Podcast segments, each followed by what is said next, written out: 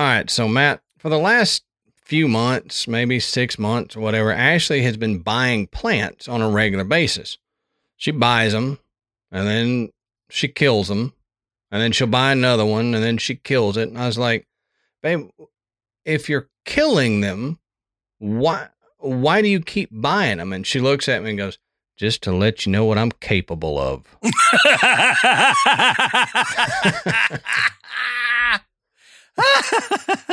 Is she- She's a serial plant killer. yeah, exactly.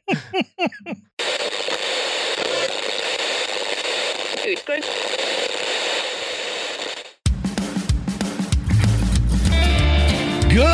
evening, everybody, and welcome to the graveyard. Thank you for joining us tonight. My name is Adam. And my name's Matt. Now, pull up a tombstone or settle into your casket and get comfortable because this is Graveyard Tales. All right, everybody, here we are again. Matt, how you doing tonight, brother? Man, I'm doing all right. Good deal. Good deal. So I, I kind of told you before we started, but I'll tell everybody else. I just I, I don't care about this episode. No, I'm just kidding. Um, we He's phoning it in. I'm phoning it in, man, from from vacation already.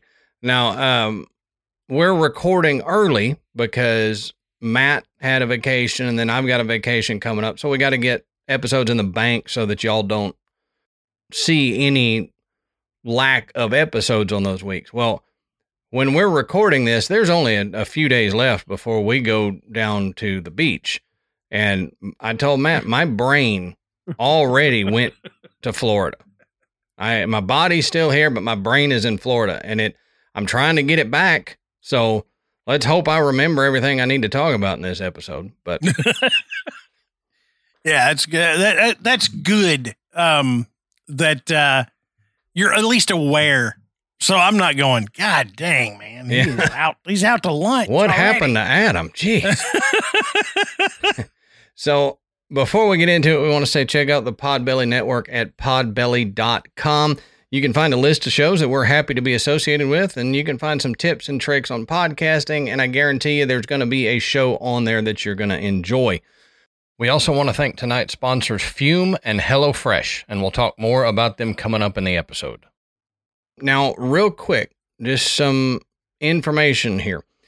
Stitcher is shutting down on August 29th. It will be no more eh, no more listening there, no more shows there, no nothing.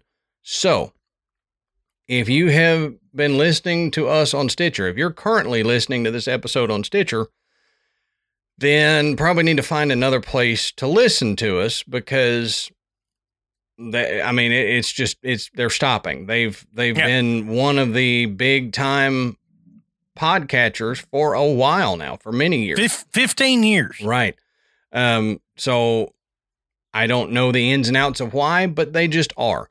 So Yeah. find us. I mean, iTunes. If you don't have Apple stuff, you can get us on. We're on Spotify. We're even on Audible. So if you listen to Audible and you listen to books there, guess what? You can listen to Graveyard Tales on Audible as well. It's Yeah. not an ad for Audible. I mean, the hashtag not a sponsor, but they could be if they would just contact us. Audible contact us. But anyway, uh, Yeah. go find we've it been we've been Audible customers for years. Yeah. since since Audible was a thing. We we Well, have both had about. Audible. Um, so find us on a different. I mean, if you need to, go to graveyardpodcast.com and you can listen to all the episodes there. Um, Ashley set up our website to where they import there. It may take a little longer for the RSS feed to import onto the website than it does a podcatcher, but go over there. You can listen from there or just search us up on some other podcatcher. Yeah. Of your choice. But yeah. There's there's a bunch, and they they all they all just have different interface. Find one that you like. You like the color of the icon, whatever. Mhm. I mean, Right. you'll find us there. Yep. Um, but don't. But if if you if you are, I was a Stitcher customer for a long time. Um, but if you are, just remember, there it's going away. We don't want you to miss out.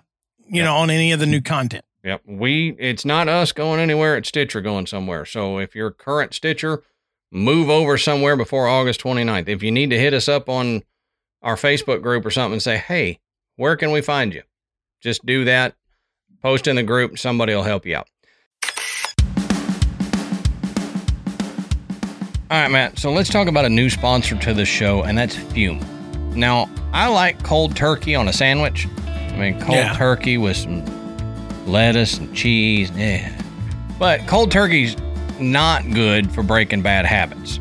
And, and Yeah. There's- it's tough. it is. And there there's other ways to break bad habits. And I'm not talking about you know, uh, hypnosis or voodoo or any of our episodes that we've talked about. I'm not I don't mean that.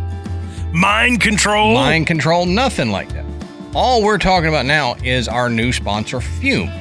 It's spelled F U M, and they look at the problem in kind of a different way. Not everything in a bad habit is wrong. So instead of like a dramatic, uncomfortable change, why not just remove the bad part of the habit and you can have just a habit that's easier to deal with?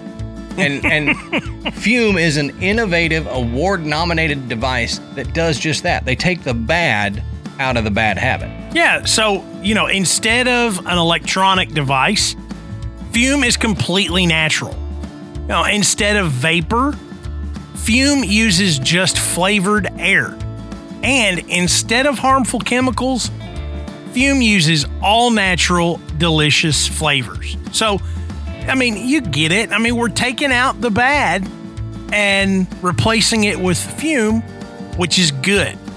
And it's a it's a habit that you're free to enjoy and it makes replacing your bad habit a lot easier.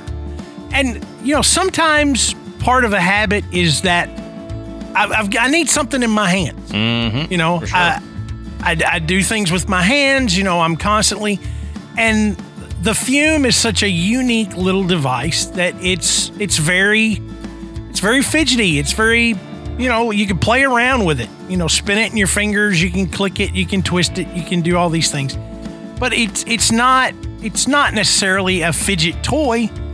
That's just an added bonus. Right. I mean, when you breathe through the Fum, you're getting flavored air taken from plants, all natural, and replacing any other harmful chemical that you might be breathing. And as you, if you watch the video, you've seen Matt and I with our bad habits uh, exhaling here on camera.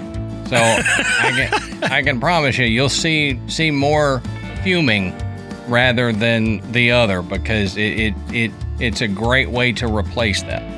Yeah, and you know, not to mention there there are a lot of places now where those kind of habits aren't welcome. Mm-hmm. So instead of having to excuse yourself and go outside or sit in the car or whatever it is you have to do, Especially when it's hot.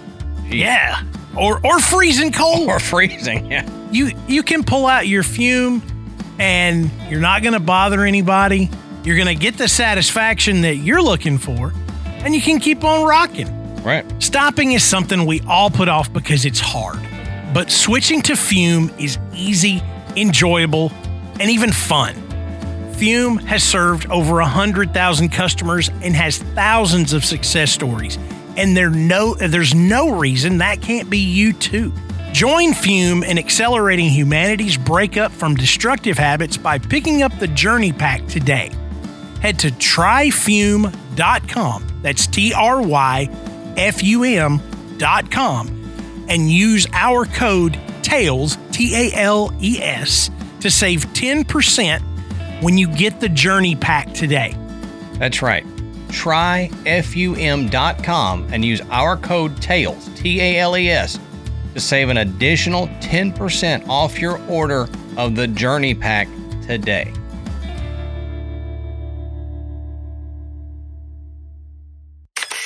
So, Matt, that's all the housekeeping that I've got for this episode. So, why don't you tell us what are we talking about tonight, brother?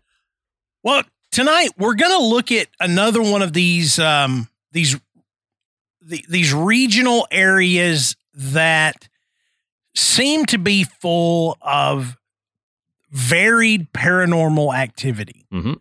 Um, you know, we, we've talked about um, uh, we talked about the Michigan Triangle, Yep. a lot of different things. Um, why I can't ever the um, Yeah, that one. I, I don't remember that one either. the Bridgewater Triangle. it. Thank you. That's it. I Yep. just it just it had to come to me. Um, but tonight we're we're going to look at another one of these that has a lot of odd things going on in in a, a fairly concentrated region.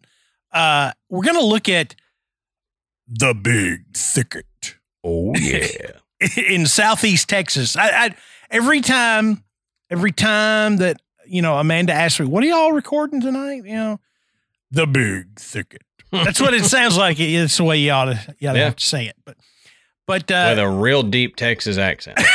my voice isn't that deep, so I can't do it. But, um, thi- this is a this is pretty cool. I I had I had heard of the big thicket just because of the national preserve there and and the area. And I, I did I lived in Texas for a very short period of time. Uh, but I I had no idea all of this was going on there.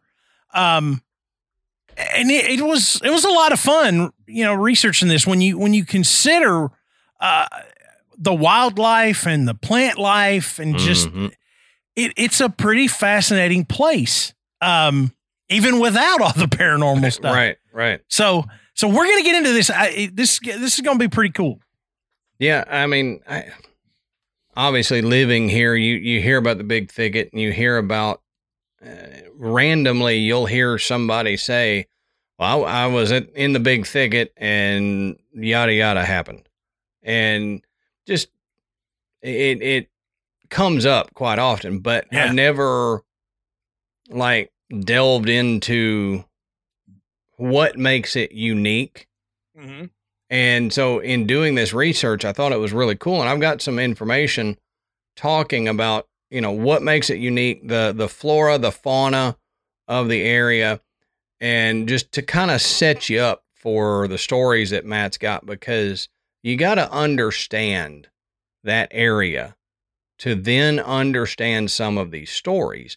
And Mhm. Matt and I were talking about it before the the mics came on, but there's some stuff that happens, and then people will try to debunk it, and you're like, uh uh that that debunking does not work in the big thicket. It does not work. You know, there there's no way because it's this is not a, a large city. Yeah, there's cities within it, but where this stuff happens within the preserve is Yeah. not a, a big city that you could blame it on outside uh, uh, noise pollution or light pollution or whatever. Yeah.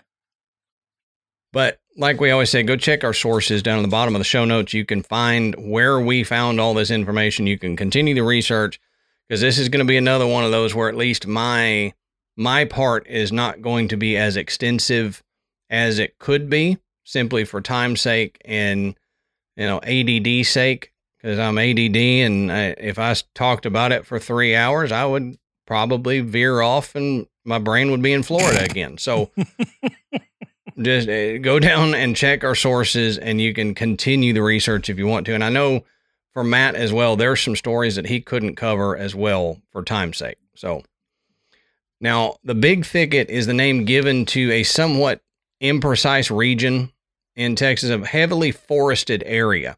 And like Matt said, it's southeast Texas in the United States. And people have called the Big Thicket an American ark and the biological crossroads of North America. The preserve was established to protect the remnant of its complex biological diversity. Yeah, and it's amazing how they could just get two of everything in there. It it is. I mean, it's everything. I mean, we got weasels to to camels to Nessies. There's two Nessies in the big thicket. Um, there there might be hint hint more than one Bigfoot in the big thicket. yeah, that's right. That's right. Now, the Big Thicket National Preserve is located northeast of Houston. It's on the southeast side of Texas on the Louisiana border near the Gulf Coast. So, I'll post some pictures in Patreon, but you can look it up too and kind of get a general idea of where it is. Now, what's extraordinary is not the rarity or abundance of its life forms, but how many species actually coexist here. It says once vast, this combination of pine and cypress forest, hardwood forest, meadow, blackwater swamp. Uh, where do you get that mixture anywhere else? That that is a a strange mixture. Um, it, all of this is but a remnant. So with such varied habitats, the big thicket is a misnomer, but it seems appropriate because an exhausted settler wrote in 1835, quote, this day passed through the thickest woods I ever saw. It surpasses any country for brush. So yeah, it's it's not really a thicket, and it it but it is big. Hey, but, and keep keep that in mind because in the in the undeveloped areas, and it, and it's not like like Adam said, there are towns in there, but it it's not like you're just driving around on paved roads and you're like, hey, we're in the big thicket. Right. I mean, there's a lot of a lot of of open, undeveloped, you know, country that is just covered, you know, with with trees and wildlife. So and swamps. You know, it's There's and swamps. swamps, but it's and it it it's not remote, but you can definitely get deep in there and feel like you're on the other side of the world. Yeah, certainly get lost in there. Oh, absolutely. So think consider that when you start hearing these these stories about stuff, you know, it, it it's not like you're just, you know, walking uh, you take a, a, a 2-hour hike and you're you're really just two hours deeper into this mess. Mhm. I mean, it's not like you're like on the other side of it. Yeah, you didn't get out of it. You just you just screwed yourself up even more by continuing is what you did. Yeah. You'll be walking through swamps with gators in a minute. Now, the original big thicket of Texas covered between 2 million and 3 million acres in what's now mapped as the piney woods and coastal marsh uh, ecoregions of the state. Now, it's a transition zone where southeastern swamps, eastern deciduous forest, central plains, pine savannas, and dry sand hills all meet. Yeah. So if you can It's picture weird. that, it it's wild to think. The big thicket is amazing. I mean, It's it- like it's like a video game map. mhm, mhm. You know. you just all the hey, I didn't. We got this looks like a desert. We just left a forest. Yeah, No, right. we didn't. We just left a swamp. yeah yeah. So millions of years ago, part of the big thicket was actually under sea level until the shores of the Gulf of Mexico receded to its current position. So in the last 60 million years, quote, recent times, according to geologists, the Gulf shoreline of southeast Texas submerged and emerged time after time in unison during the Pleistocene age with periodic glaciations to the north. So what it's saying is as as we've said before, the sea levels would rise and fall. So at, at times there would be a city maybe built here and then the sea levels would rise and it would be underwater then it'd sink again but it did that here too where there was no people habitation that we're aware of is during the pleistocene age so as it would freeze in a cap and it would mm-hmm. suck some of the water out it would recede some and then flow back in when it melted so it was creating these like marshy nasty grounds that to walk Yeah, through because yeah. it's just saturated but it spent a lot Kinda of gr- time Kind of gross. you Yeah. know. yeah if you've ever walked through a swamp it's nasty Ru- ruin some shoes. hmm for sure ruin some legs what are you talking about Yeah.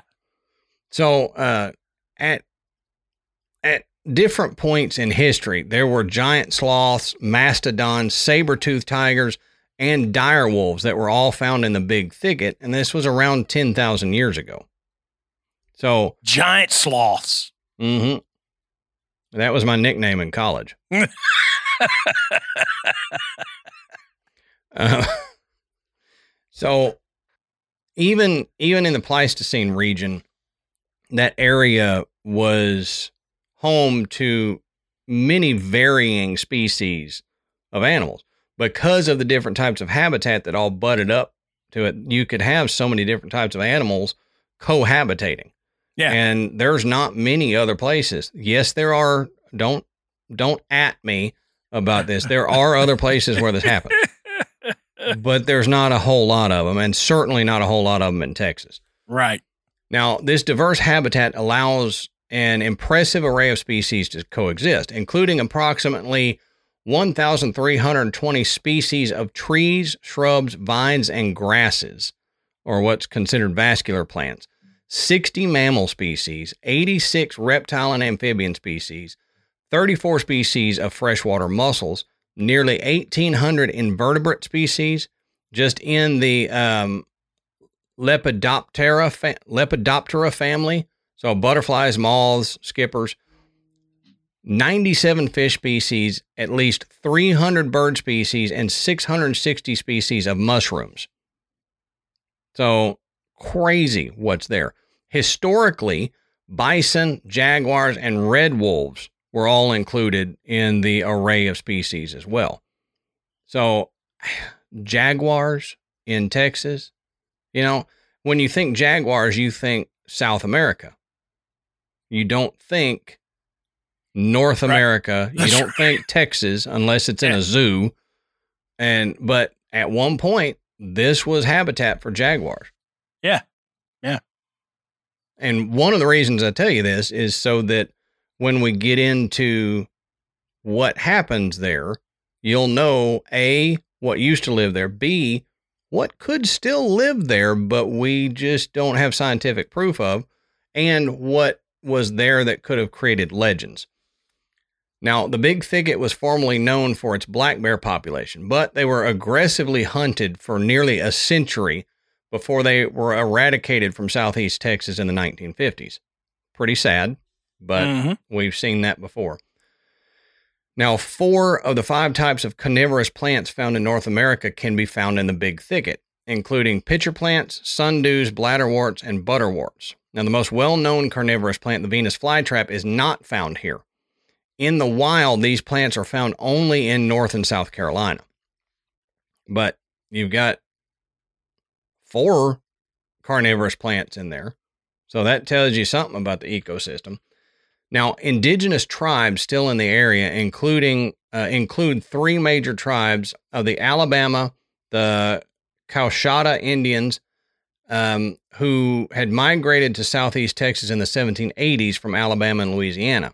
These two tribes have lived all over the Big Thicket, but they now share a common home here on their 4,300 acre reservation in Polk County.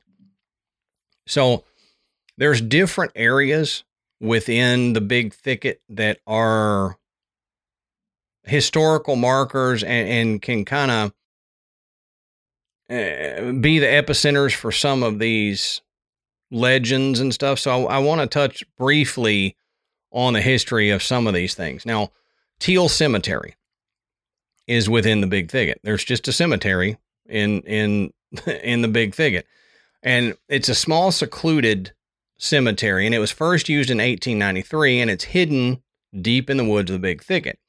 Well, Richard and Nancy Teal were the second European American family to settle in the Saratoga area after the Cottons. Now, Richard was born in Alabama and moved to Texas with his parents at the age of 18. In 1858, when he was 24, he married Nancy Hart, who was 16, and the young couple settled in the Big Thicket. The Teals lived in a log cabin just west of what is now the cemetery, where they raised a sizable family of 11 children. Nearby, they had an orchard and grew crops, including cotton, corn, oats, and sugarcane. One of their sons, DJ, was the first to be buried here in 1893. Both Richard and Nancy are buried in the cemetery, along with many of their children and descendants. The home site remained in the Teal family until 1978, when it was transferred to the National Park Service for inclusion in Big Thicket Nat- National Preserve. But sadly, the cabin burned down in the 1970s. So the cabin itself is not there, but the cemetery is. Yeah, cemetery's still there, and you can see it. It's pretty cool. I mean, you Yeah. you know, there's plenty of pictures and videos of it.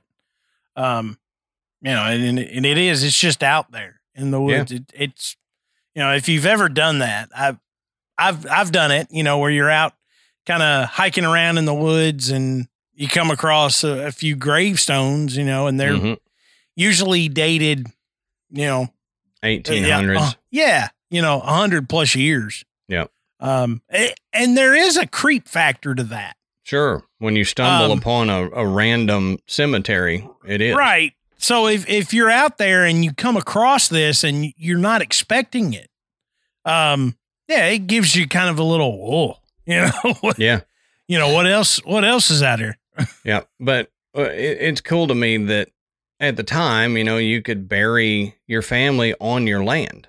Mm-hmm. You didn't have to do what we have to do now and go through the whole crazy funeral process and put them in a specific area. If you had land, farmland, grandpa went there, grandma went there, you'd go there, and it was just a place for the family, which I think is cool. And if there wasn't so many people, you know, in the in towns, I think we could probably still do that. But mm-hmm. now there's another area, the Lance Rosier unit. Now, Lance Rosier unit is the historical heart of the Big Thicket. It's home to jungle like swamps, palmetto forest, and historic sites.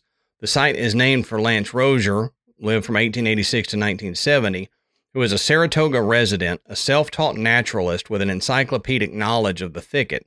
His work actually led to the eventual creation of the preserve in 1974. One of the other areas is Teal Road. Now, Teal Road is a narrow, unpaved road that leads into the dense forest of the Lance Rosier unit, and it dead ends at Teal Cemetery. So if you're out there, you want to see it, you can hop on Teal Road, which is just dirt road, and take it down. You'll pass through the Lance Rosier unit and you'll come up on the Teal Cemetery. Now, Staley Cabin, the last place I want to talk about, it it's Staley like Layne Staley. I when I first saw it, I thought Stanley Cabin, and I actually typed Stanley Cabin, and then I'm reading and I went, wait a minute, they forgot an N. Oh no, I added an N. Mm. Sorry. so it was built in 1934. Staley Cabin is a good example of a log cabin used by homesteaders in the 19th and 20th centuries. Thinking that this site was available for homesteading, Jimmy Staley built the three room cabin for his wife and four children using pine timber cut from the property. The original chimney was made of mud and the roof had cypress shingles. Outside, Jimmy's wife Elda planted acorns that became the large oaks that loom over the cabin today. That's cool to me. That's oh, some yeah. history right there. Just the the trees being there. That's so cool. Because you know, she babysat those things. She watched them grow from little saplings. Now they're so huge. If you look at pictures, they they're huge around this cabin. Oh yeah. But next to the cabin, the Staleys had a vegetable garden surrounded by a hog proof fence and an orchard of plum and fig trees. After living there for a couple years, Jimmy Staley found out that his homestead was built on timber company land. So the Kirby Lumber Company owned the property and tried to evict the family, but eventually they decided to let them remain after Jimmy signed an acknowledgement of tenancy. So in 1962, Jimmy Staley sold the cabin. Later owners made improvements, including replacements of the roof and chimney. In 1977, three years after the establishment of Big Thicket National Preserve, the National Park Service bought the cabin and surrounding property. The cabin was used as the preserve's visitor center until 2001. So, pretty cool history of some. There's other stuff there too if you want to hop in the sources and go find it, but those are some of the bigger historical areas of the big thicket. I mean, yeah, I mean it's pretty cool. This guy just built built this thing himself. Yeah, you know, just went out there, cool cut to... down the trees, built it up, and it's still standing. Uh, yeah. You know, enough for them to actually run the visitor center out yeah. of it. Wouldn't it I mean, be cool though to impressive. still be able to just find an area and say, "I'm living here," and you just able to build something. You don't. Yeah, that'd be great. Buy it from people and spend money and all that mess. Yeah, I mean, you know, it it, it would be great. I I would my house would fall down in like ten minutes. it'd be some rough living in the thicket, though. Oh, I'm telling you, yeah.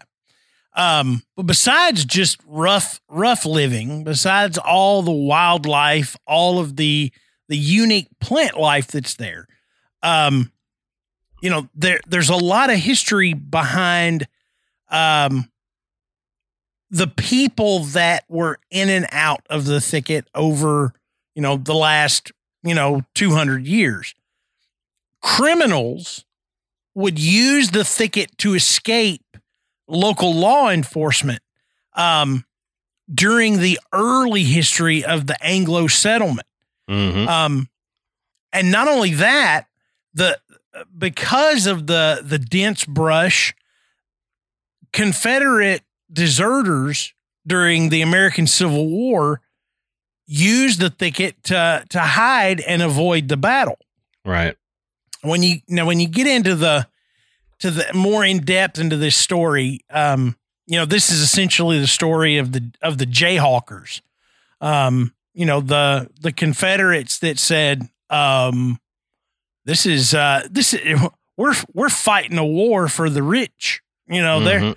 they're they're just going back and forth about you know money. You know, this, Mhm. they in fact it was called uh, this is a uh, a rich man's war, but a poor man's fight. Right. So it wasn't like they were cowards. You know, they they didn't agree with what they were doing, and they said, "Look, at the at the end of the day, if uh, if slavery continues to exist, then it's going to spread like a disease, and pretty soon, you know, there's not going to be any reason for a business owner not to just use slave labor." hmm So they were against that. Um, right. but because it would, you know, it, it, you think about what the uh, what the economy is now, what it could have been had you know had things been different. Right. These people understood. Um, so you know they would actually they actually built like these this little settlement within the thicket, and um, we're going to get into more of that story here in just a minute.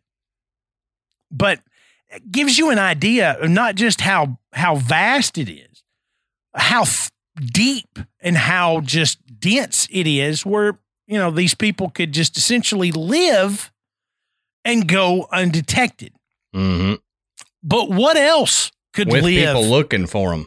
yeah, yeah, with people looking for them. I mean, you think what else could live out there and go undetected? What other things could occur Mm-hmm. and go undetected? Well, one of the things that it, it is the big thing it is most famous for are the Saratoga lights.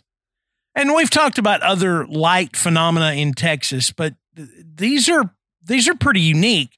Um, it they occur along Bragg Road, which is one of the only roads through the forest in Big Thicket. Um, Bragg Road is in Hardin County, and it's an eight mile stretch that at night really amps up. Okay, I mean we're we're talking about essentially like a, a you know a, a it's it's wide enough now for two cars to pass. Okay, Mm. just just Two bare. whole cars. It's not a highway by any No. stretch of the imagination. Um, but at night, some travelers report uh, the Saratoga lights as these orbs of light that are about the size of a small pumpkin. And the colors range from light blue to green or yellow. And the lights are more active in the early evening, but these lights appear and disappear at random during the dark of night, and there's really no good explanation. This is not a situation of swamp gas. That's not there, there's not around there. Before the um, before we uh, we started recording, Adam and I were talking about how um, it, it doesn't make sense that it would be headlights because where where are they coming Right. from? You know, Right. when we talked about the Marfa lights, we, we said you know a lot of people said it's reflections from headlights. It's kind of a optical illusion. Where are these headlights? We're out in the middle of the woods. You know, there's not there's not a highway like right over there. I mean, Yeah. there's just it's just not. that you Um, would see and hear the car as Yeah. as well as the lights. And if it were lights, they wouldn't be blue and all these other colors. Right. They wouldn't yeah, it'd be it'd be white, yellow, it'd be about it.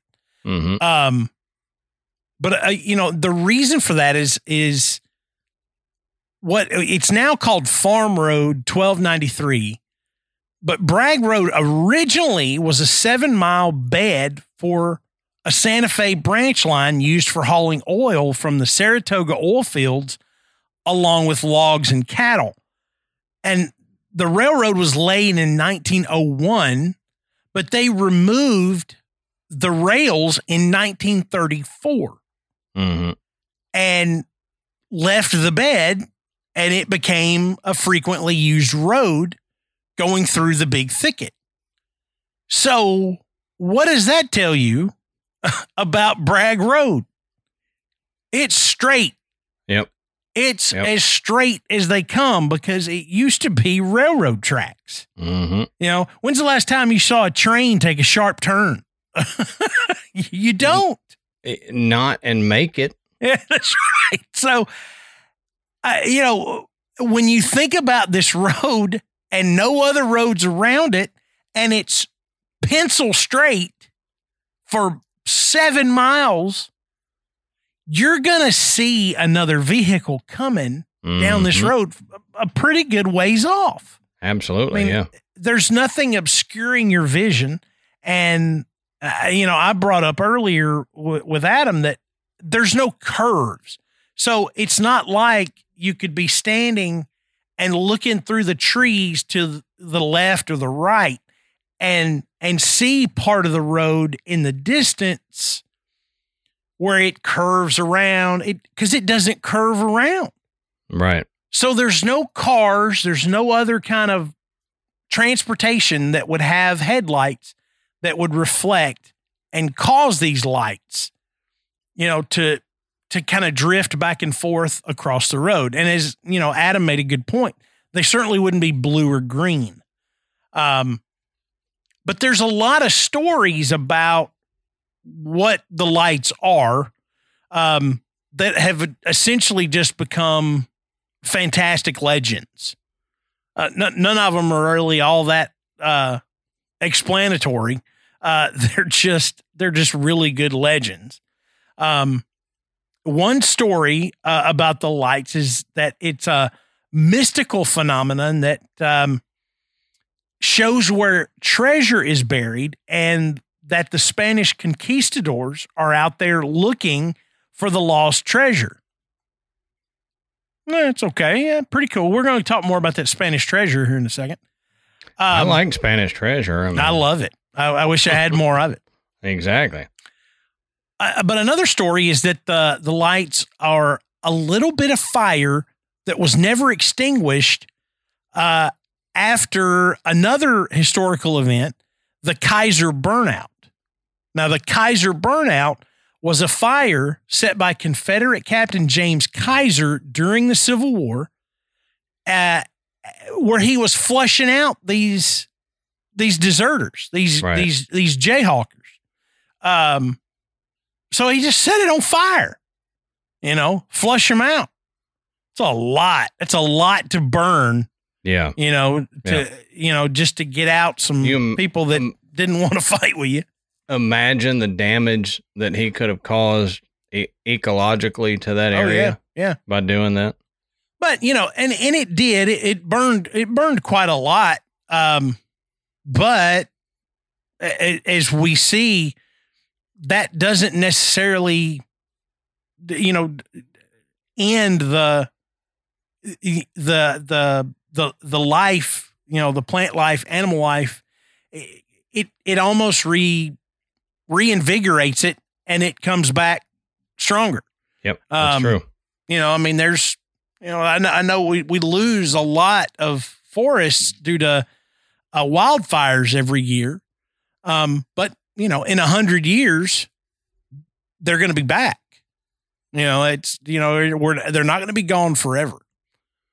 Um, now there's another story that's a little bit more gruesome about the lights, and I think this story. I think every state has one of these. Adam, Mm. I, I think one of these. It was. It's the ghost of a rail rail railroad worker Oh yeah. Who was Yep. decapitated during a train wreck or Mhm. some other train accident while on the Saratoga line. His body was recovered, but his head was never found. And according to the legend, the light is from his brakeman's lantern as his body continues to search up and down the line looking for his missing head. We've Yep. got one of those in Tennessee. Chap- Chapel Hill. Yeah. Everywhere that's got railroad tracks Yeah. will have that legend. Adam, let's take a minute and talk about one of our longtime sponsors, HelloFresh. Now, you have heard Adam and I talk about how great HelloFresh is, and, we both eh, thoroughly enjoy it, and so do our families. And you may be thinking, well, I've, I've listened, I've heard HelloFresh, but what is it? HelloFresh is America's number one meal kit. It is farm fresh ingredients delivered right to your door with easy recipes that you can follow and make delicious gourmet food right at home without a trip to the grocery store, without wondering, hey, what are we going to have for dinner tonight? Um, and it's more affordable than going out to a restaurant. Oh yeah. You know, fall is right around the corner, and HelloFresh is here to help you plan for the busy season ahead with tasty dishes delivered to your door. Simply choose your recipes and pick your delivery date. Then lay back and enjoy the last days of summer, knowing that dinner is covered. And does it seem like your family is hungry all the time? Mine is. I know Michael is. Michael is always eating. Well, the good thing about HelloFresh now is that you can add snacks, sides, and more to your weekly HelloFresh order. Just simply shop the HelloFresh market and take your pick from a curated selection of over a hundred add-on items, which is great because that I mean that's one less trip to the grocery store to get snacks. You can get them from HelloFresh. And we we actually just finished eating a HelloFresh meal right before we started recording. We got Nice. the beef flauta supreme thing, and you Ooh, know me, yeah. me and Tex-Mex, man. Oh my goodness! And HelloFresh, to me, their best meals are their Tex-Mex style meals. But I'm a Tex-Mex freak, so these are you get the beef and the cheese in the flour tortilla. You crisp it up. You put a red pepper crema on there, which is not spicy. It's just got the good red pepper flavor, and then tomatoes and onions on it. Dude, let me tell you, that is one of my favorite meals from them. I just finished eating it, and it, it just makes me happy. Michael loves it. Ashley loves it. It's so easy to fix. So if you want to join my family and Matt's family in loving HelloFresh, then all you've got to do is go to HelloFresh.com slash 50 graveyard. That's 50 G R A V E Y A R D and use our code 50 graveyard for 50% off plus free shipping. Yeah, that's right. Just go to HelloFresh.com slash 50 graveyard, 50 G R A V E Y A R D, and use that code 50 graveyard, and you get 50% off plus free shipping. I mean, it's an unbelievable deal. You're absolutely going to love it. See why HelloFresh is America's number one meal kit.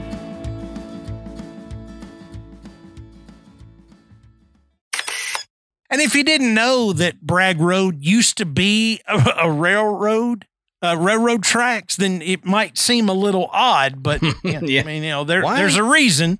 Why is there a railman on a dirt road? On this dirt road, what's he doing? Yeah. He's lost. You know, his head's not anywhere around here. Yeah, he got way off course looking for his head.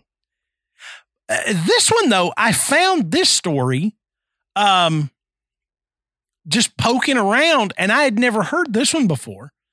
Um this story is about uh, is is one of the the stories where the husband is looking for his bride.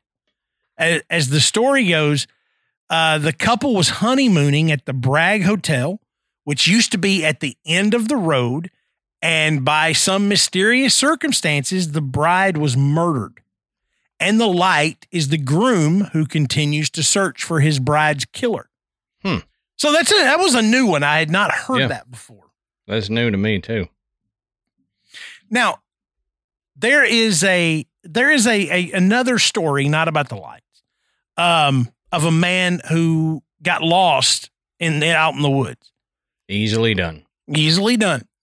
Well, he comes across this old woman whose face was concealed by a bonnet, and it, he said that she gave him some rancid water and then disappeared. Well, that's kind of crappy, That- you know. Yeah, that that's weird. Yeah.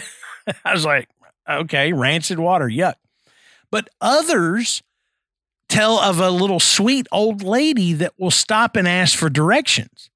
But when the visitors actually see her face that's kind of occluded by the bonnet, Mm-hmm. she has hollow eyes and they describe her voice as being kind of a far away voice. Now, she is said to haunt the trails. Like she keeps her voice in her pocket or yeah, it's like she's a like, ventriloquist. "Hmm, She's throwing her voice. you want some rancid water? Yeah. Huh? There's a see there's a pitcher plant right there and it's got Yeah, nasty water in it yeah. and Go- go she throws her voice to the pitcher plant and it's like drink me drink me Oh, makes sense now. this that's total crap we just made that up in case you didn't Uh, but this but this lady is said to haunt the trails and she's actually been reported seen walking straight through the trunks of trees. And they say that the scent of lavender precedes her apparition. So if you smell lavender you you may just be out in the forest. I don't know. But Yeah. but supposedly if you smell lavender she's not far away. So you know that that's a you know we've got we, we've got ghost lights we've got ghost apparitions okay so you know we've got a couple of different different things going on here. Here's something else. Remember i mentioned the uh something about spanish conquistadors and lost treasure? Mm-hmm. well, on the western edge of the thicket, in a small crossroads community known as uh, Kennefick, local people believe that a copper chest containing $1.5 million worth of jewels and money is buried there in the quicksand. Now, it has been there for 250 years or more since the pack train transporting it from Florida to Mexico was attacked by Native American warriors. It's pointed out that the old uh, Road, I hope I'm saying that right, uh, that connects connected Spain's two New World empires passed just south of Kennefick. So all right in this area, you know, at one point was, you know, essentially surrounded by uh, Spanish controlled areas. Mm. Now, the treasure was actually recovered in the 1930s, but they lost it in the quicksand again when the hoist rope broke. Oh Lord. So in the 1930s, they figured out a way to to get this out of the quicksand. And it's like when you're playing the claw machine. Okay? Yeah. Yeah. And and you you've you're got your thing and it comes up and then right at the last minute, meh, and it Yep. drops and you're like, ugh. So that's what happened to these folks is they they hoisted this chest out of this quicksand and the rope broke and it went back down. And and Jeez. so they were just like, uh, we're never going to be able to find it now. So you know, and and they didn't, according to the story. But many other searchers uh, searches have been made for the chest, and some claim that it's been located several times with a probe at 25 feet deep. Oh wow. So, you know, if, if, you look at those numbers, you think, well, that's really not that deep, is it? You know, that's not so bad. You- You couldn't get it out 25 feet. But nobody has figured out a way to retrieve it. Even with the modern engineering methods of, of draining and suction pumps, you know, you could, you'd think they could just suck out the quicksand and, and there it would be. Build a dam around it or something. Yeah, and I mean, you think for 1.5 million, not just the val the cash value, but the Mhm. historical value of actually obtaining this. You know, I, 250 year old treasure. I mean, th- there's there's more than just monetary value there. So if I had I had the way to do it, I'd uh, better believe I'd be out there doing it. Well, yeah. So you would you would think that the expense would be worth it, Right. You be aware that uh, the quicksand and the wetlands around it are absolutely full of alligators and water moccasins and Sounds about right. uh, other other things that would like for you to go away. Okay, so I mean, and and from what I've read, it's like I mean, it's not like you might see an alligator. You better watch out. You might step on a water moccasin. It's like it's like Snake Island down there. Yeah. It's like they're I'd rather- everywhere. I'd rather know? deal with the gators than the water moccasins. Yeah, no kidding. Those those water moccasins are bad. I man. can climb a tree. A gator can't. right. At least I've Right. never seen one. But a You know. snake can. A snake sure as hell can. Yeah. yeah so that's you know that's one of the that's one of the other st- i thought that was really cool. Um hmm but i thought it was it was crazy that they hadn't been able to figure out a way. It was look alligators or water moccasins whatever some i figured somebody by now if it was still there somebody would have figured out a way to get it. Oh yeah. yeah, Oh, yeah. but you know the story says it's still down there and uh and they verified that it's still down there Well, after this episode, we're gonna have a bunch of people going out to the thicket looking for it. yeah be So- careful Where- if you find it, if you come away alive, Matt and I deserve a finder's fee. that's right we're waiters thick ones hmm um Snake boots under them waiters. That's right. So, you know, you got ghost lights, buried treasure, carnivorous plants, you know, or just being out in nature, whatever would take you out to the big thicket. There's one particular event that appears to be quite common. And, you know, you can't talk about a big open area of, of woods like this without talking about our old buddy Bigfoot. Yep, Biggie McBigfoot. Biggie McBigfoot. Um, numerous, numerous Bigfoot sightings in Big Thicket. And over the years, um, you know, it, it's been known by several names like the the wild man of Big Thicket, uh, old mossy back, I like that one. an old mossy back, or the raggedy man of Sour Lake. Um, or Mr. Foot. yeah, Mr. Foot. and it's it's just it's incredible.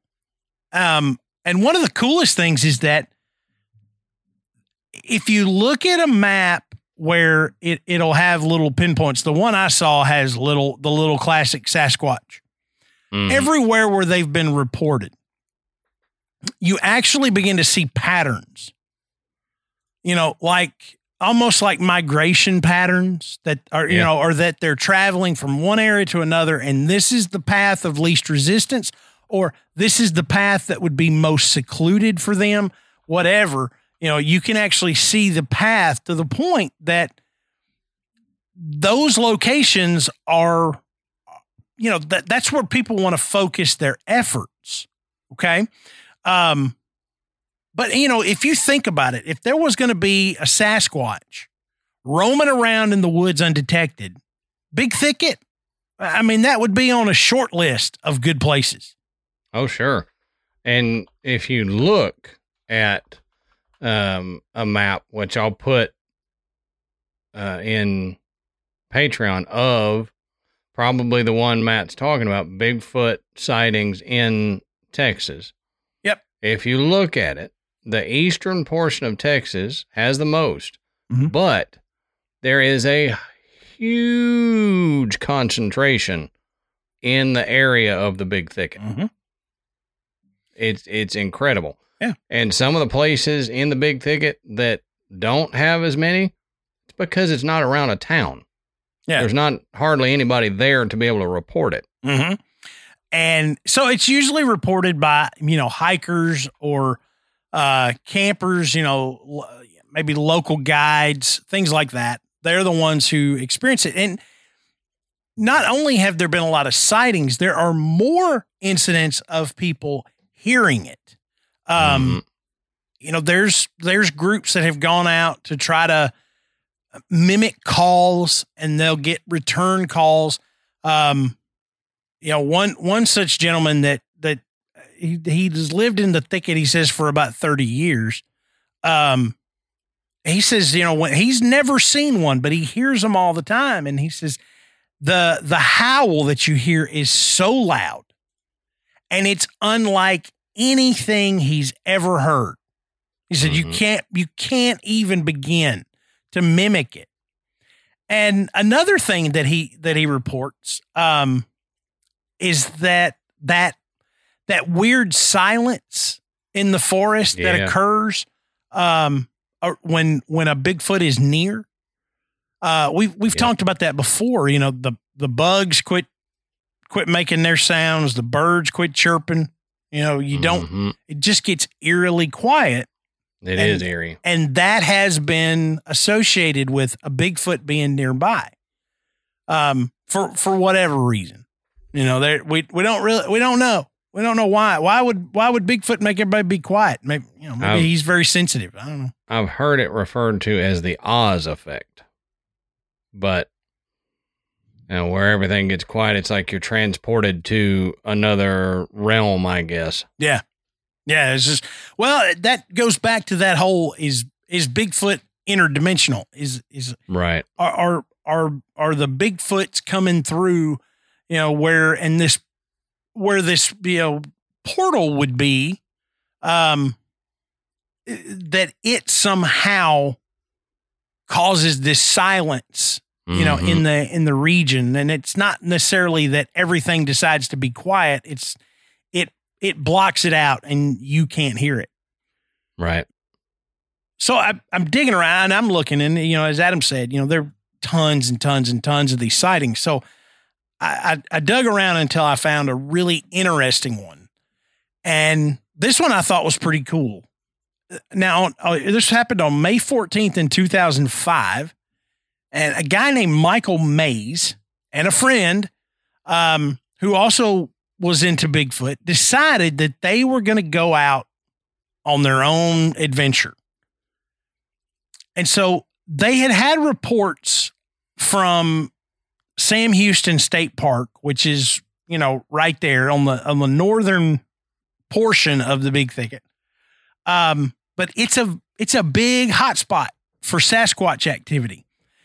So Mays and his friend drove deep into a forested area and parked.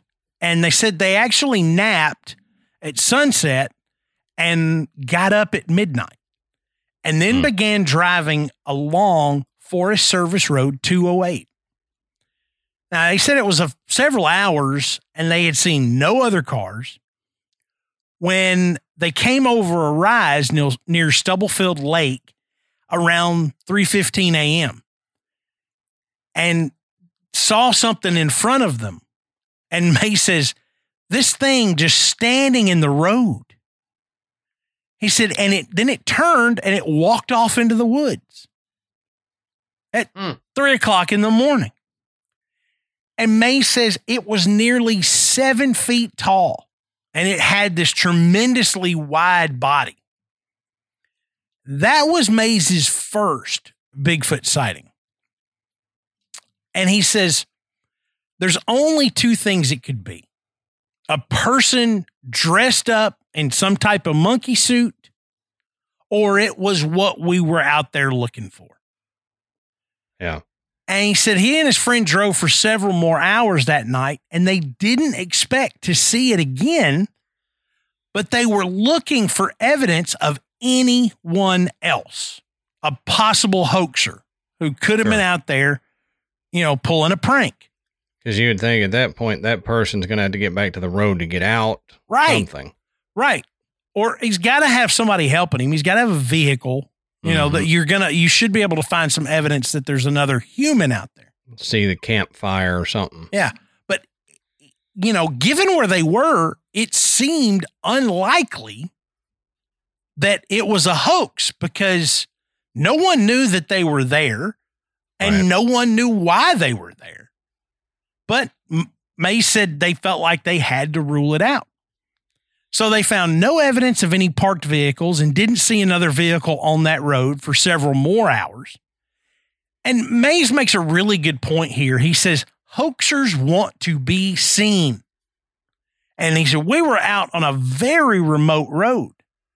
So the odds that, you know, somebody pulling a prank had a friend drop them off in a large ape like costume on a dark, remote road just on the chance that somebody would drive by Yeah. at three o'clock in the morning?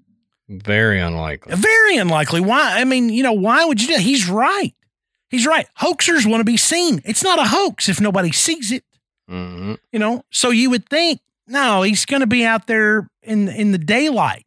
You know, it, it does. He's going to be in an area that the chances are higher that someone's actually going to see him. Right. Three o'clock in the morning in pitch black darkness out on a remote road. That's not the spot. Right. And he he made another good point. He says, "This is Texas. You go traipsing around in a monkey suit trying to scare people, you're going to get shot." No joke. Yeah. No joke. So shortly after that sighting, Mays joined the NAWAC, which I wasn't aware of. So I looked it up. It is the heat. That's what I I screamed Nawak last time I hit my knee on something. Nawak. If eh, if you're familiar with NAWAC, you know that it stands for the National American Wood Ape, the National American Wood Ape Conservancy. I love it. It's a mouthful, but yeah, I mean, That's didn't even know they existed. NAWC. I didn't either until you and I were talking. Yeah. And I may have to join this now. yeah, yeah, no kidding. But Mays joined uh, NAWAC or the NAWAC, uh, and he is now the director uh, of that um, organization, and he's an author who has told his experiences with the group and its sightings in the areas of interest, including the Big Thicket in Southeast Texas. So at the time, the superintendent of the preserve was on board with further Bigfoot research, and Mays's group was able to actually set up kind of a base camp there in the Lance Rosier unit um, and, and bring in some equipment and continue their research. However, in 2006, a new superintendent took over, and the NAWAC's research was no longer welcome. Doesn't go into any more detail than that. I told Adam, I said, I think the actual quote from the article was uh, the welcome mat was pulled out from underneath them. So it sounded like it was more, more or less a no, I don't believe in any of this Bigfoot nonsense. Y'all need to get Yeah. on out of here. You know, it's, Yeah. I would And that- imagine that- that was a conversation they had. That sounds about right for small country town. You've either got ardent believers or ardent skeptics. There's no Yeah, no middle not ground. really people that are are saying, "Well, I don't really believe it, but y'all go ahead and do your funny business out there," you know. It and the guy's probably thinking this is just a cover for them to do creepy, freaky stuff. they're they're out in the woods. They're getting jiggy with it, Yeah, and I- I, I'm not gonna have it. I can't. I can't woods. say that that wouldn't have crossed my mind either. right? I'm, I'm on board. I, look, I'm on board with more Bigfoot research. Hey, come on, yeah, but I'm Yeah. I'm also not an idiot. and uh, you know, like a dozen guys show up, you know, wearing shorts and flip flops, telling me they're going to go set up out in the woods and look for Bigfoot. I'm going to be like, uh, not like that. You are. No, th- this would be people in tack gear that Yeah. they bought off Amazon. They would have Amazon tactical gear that they're wearing and going, "We're getting ourselves a Bigfoot." Not saying that's what the NAWC is, but that's what I picture in my mind of yeah. what this guy is is is seeing Yeah. and why he's saying no, no, you ain't. right. Um, but you know the the fact that even then, you know they they didn't let a, a an organization come in there and do research. It doesn't stop people from going out there and looking. And Sure. numerous Bigfoot hunters and researchers have focused on the big thicket over the years, uh, convinced that if there is conclusive evidence of Bigfoot's existence, it's going to be found in the in the big thicket. Yeah, the only problem with that is think about the diverse habitat that's out there. Yeah. You've got the swamps, you've got all this stuff. If you're looking for physical evidence of a Bigfoot, it's going to be very hard to find a body, Mm-hmm. uh, body parts. Yeah. Uh, you might find some footprints, but as soon as it rains or something else traipses across there, it's going to get messed up. Yeah. It's going to be hard to find physical evidence. Now, your chances of witnessing one, getting a picture of one is higher, Mhm. I would assume, Yeah. in that area. But if you're looking for bodies or what, I, I doubt you're going to find it because gators. I mean, they'll eat anything. Uh, so yeah, that's right. Um, that- that's a good excuse for anything. Why? Well, because gators. yeah, and I mean, and there, but there have been um, some fairly good footprints uh, that have been found. Um, you know, that just a lot of evidence of things like, um, you know, trees being downed without being able to find where they came from. Right. Um, you're thinking, oh, there's trees down and you're in the forest. You know, that happens all the time. Sure, it does. But if you've got, um, you know, a, a cluster of cypress trees, okay, and then there's, you know, two or three full like beech trees or something just laid, you know, kind of in in order among these trees you start kind of poking around and you notice there's no other beech trees around here. and there's no stumps where they fell over Right. from, or yeah, And and you know they they look like maybe they were cut uh rudimental rudimentarily. You know, it's just you know, this is the kind of stuff that the researchers have found out there. hmm Um you know, not definitive proof by any means, but interesting nonetheless because where did they come from? You know, if if a Right. human did this, why? What what were they doing? You know, Mhm. why didn't they finish what they were doing? You know, if they were And building how something. many did it? Yeah. How many did it take to move such a big tree? Yeah. I mean, you know, and you wouldn't think, okay, if if we've got this particular kind of tree here, maybe somebody was out here trying to build a lean-to or something. Why didn't they just use the trees that were here?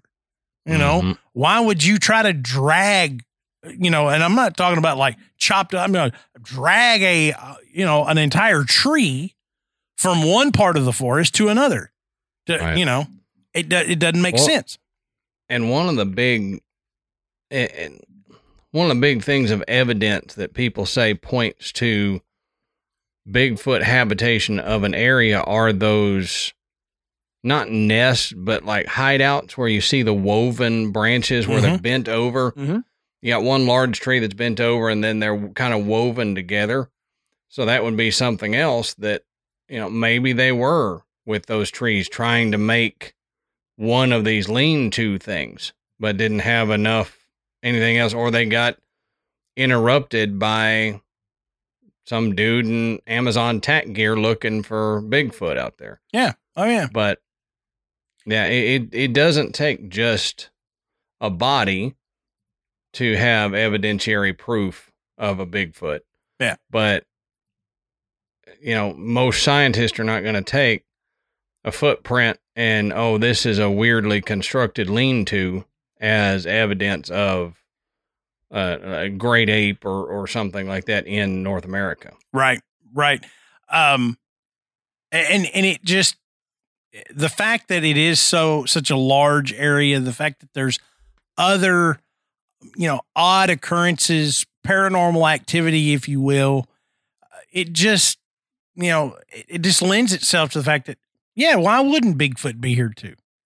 I mean, Well, yeah, the the desolate nature of a lot of the area in there, the ability for it to hide, um, and just the abundance of life in that area.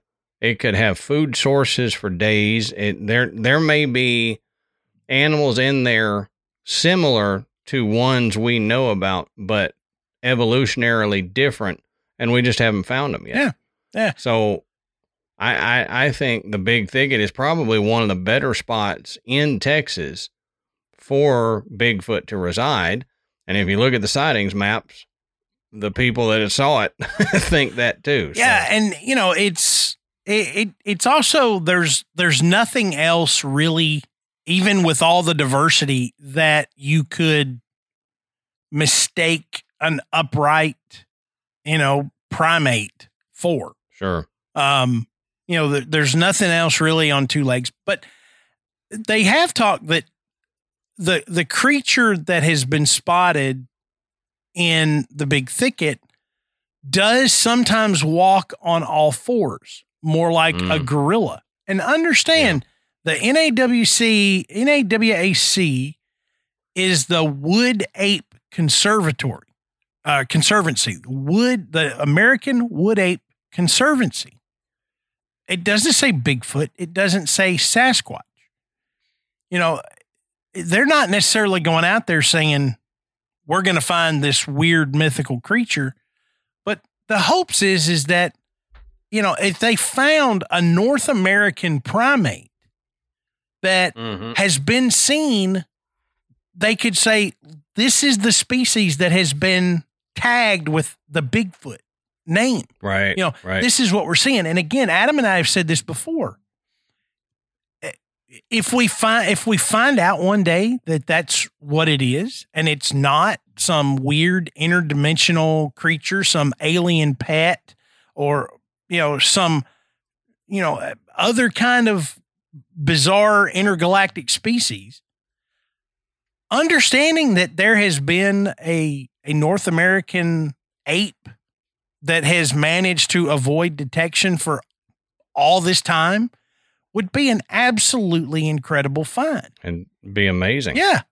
So, Absolutely amazing. but it sure does seem like there, I mean, there are trail cams that have picked up images of this. And Of course, they're they're not spectacular, but they are intriguing uh, to say the least. Uh, there have been photographers that have caught pictures, and there's tons. You can you can go and and look at them. I don't have one or two that I would specifically direct you to. If you just search it, you're going to find them. Um, and this does have more of an ape appearance than other supposed photographs of Bigfoot. Um, well, and think about it. It it's very near and into Louisiana, which has the skunk the ape skunk ape, that yeah, lives in the the swamps and the Honey Island swamp monster. yeah, and so Honey Island are- is right there in the big thicket. Yep, these have uh, ape more ape-like appearances, and they live in swamps. There are supposed pictures of them, you know, up to their chest in the swamp. Mm-hmm. So it, it's very possible that this is the same species of creature as to what they're seeing in Honey Island and, and the skunk ape and all this. Yeah. And it's just the Texas version of it. I, that's So- it.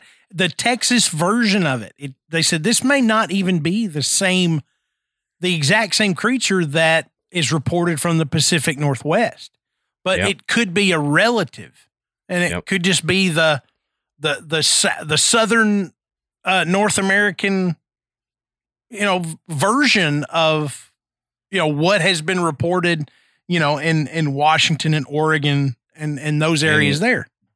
I think that is highly possible because I can't remember what episode or what episodes uh, I mentioned this on, but if you think about other creatures that live in multiple ecosystems, like say you take a rabbit that lives in Texas versus a rabbit that lives in Maine, Mm-hmm. they're going to be different. Yeah. Their fur is going to be different.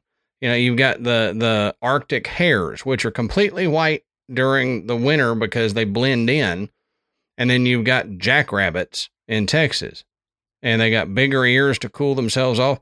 They're still a rabbit. They're both rabbits, Mm-hmm. But due to the climate and how they have to live, their habits are different. Their body shape is different. They're they're evolutionarily different. Mhm. So to me, who, as you guys know, I believe Bigfoot is out there. I don't know what it is, but I believe something that we call Bigfoot is out there.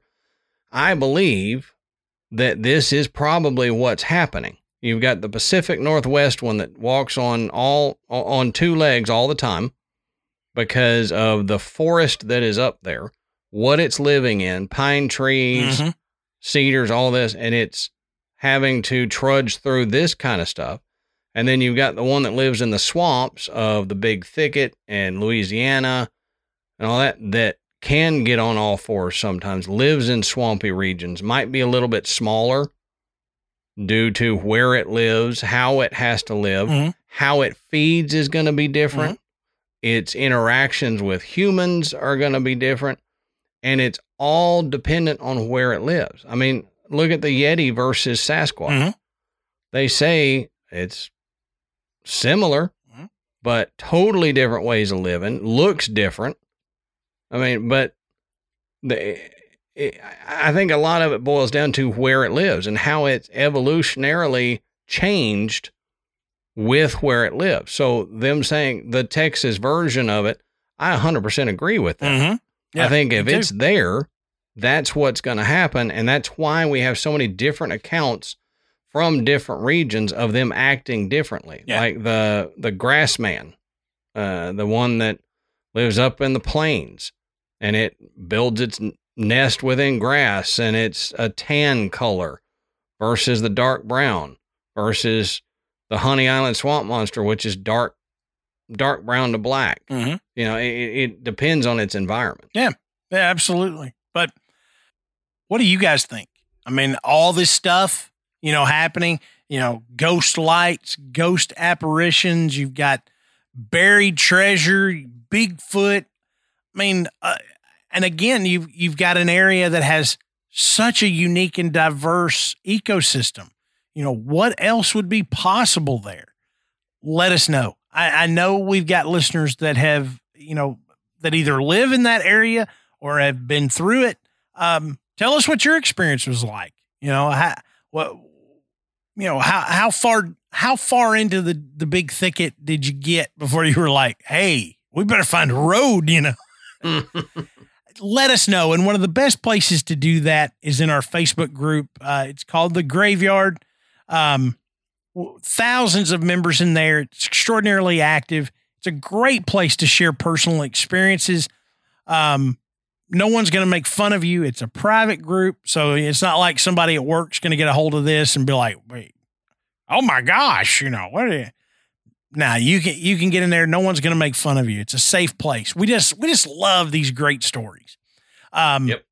Don't forget to uh, check out our website, which is graveyardpodcast.com. And as Adam mentioned earlier, you can listen to the show from the website, uh, but you can also find links to purchase Graveyard Tales merchandise. You know that that travel mug or that poster or uh, baby onesie, whatever. we got there's all kinds of stuff you can get um, with the with the Graveyard Tales logo on it. Um, even even the noir poster that I had a listener design for us several years ago that you see behind me, uh, you can find that. Um, you know, on our website, you can find links to purchase that. Uh, don't forget to rate and review us on iTunes. It brings us up the charts. It makes it easier for people to find the graveyard. So, until next time, we'll save you a seat in the graveyard. See you soon.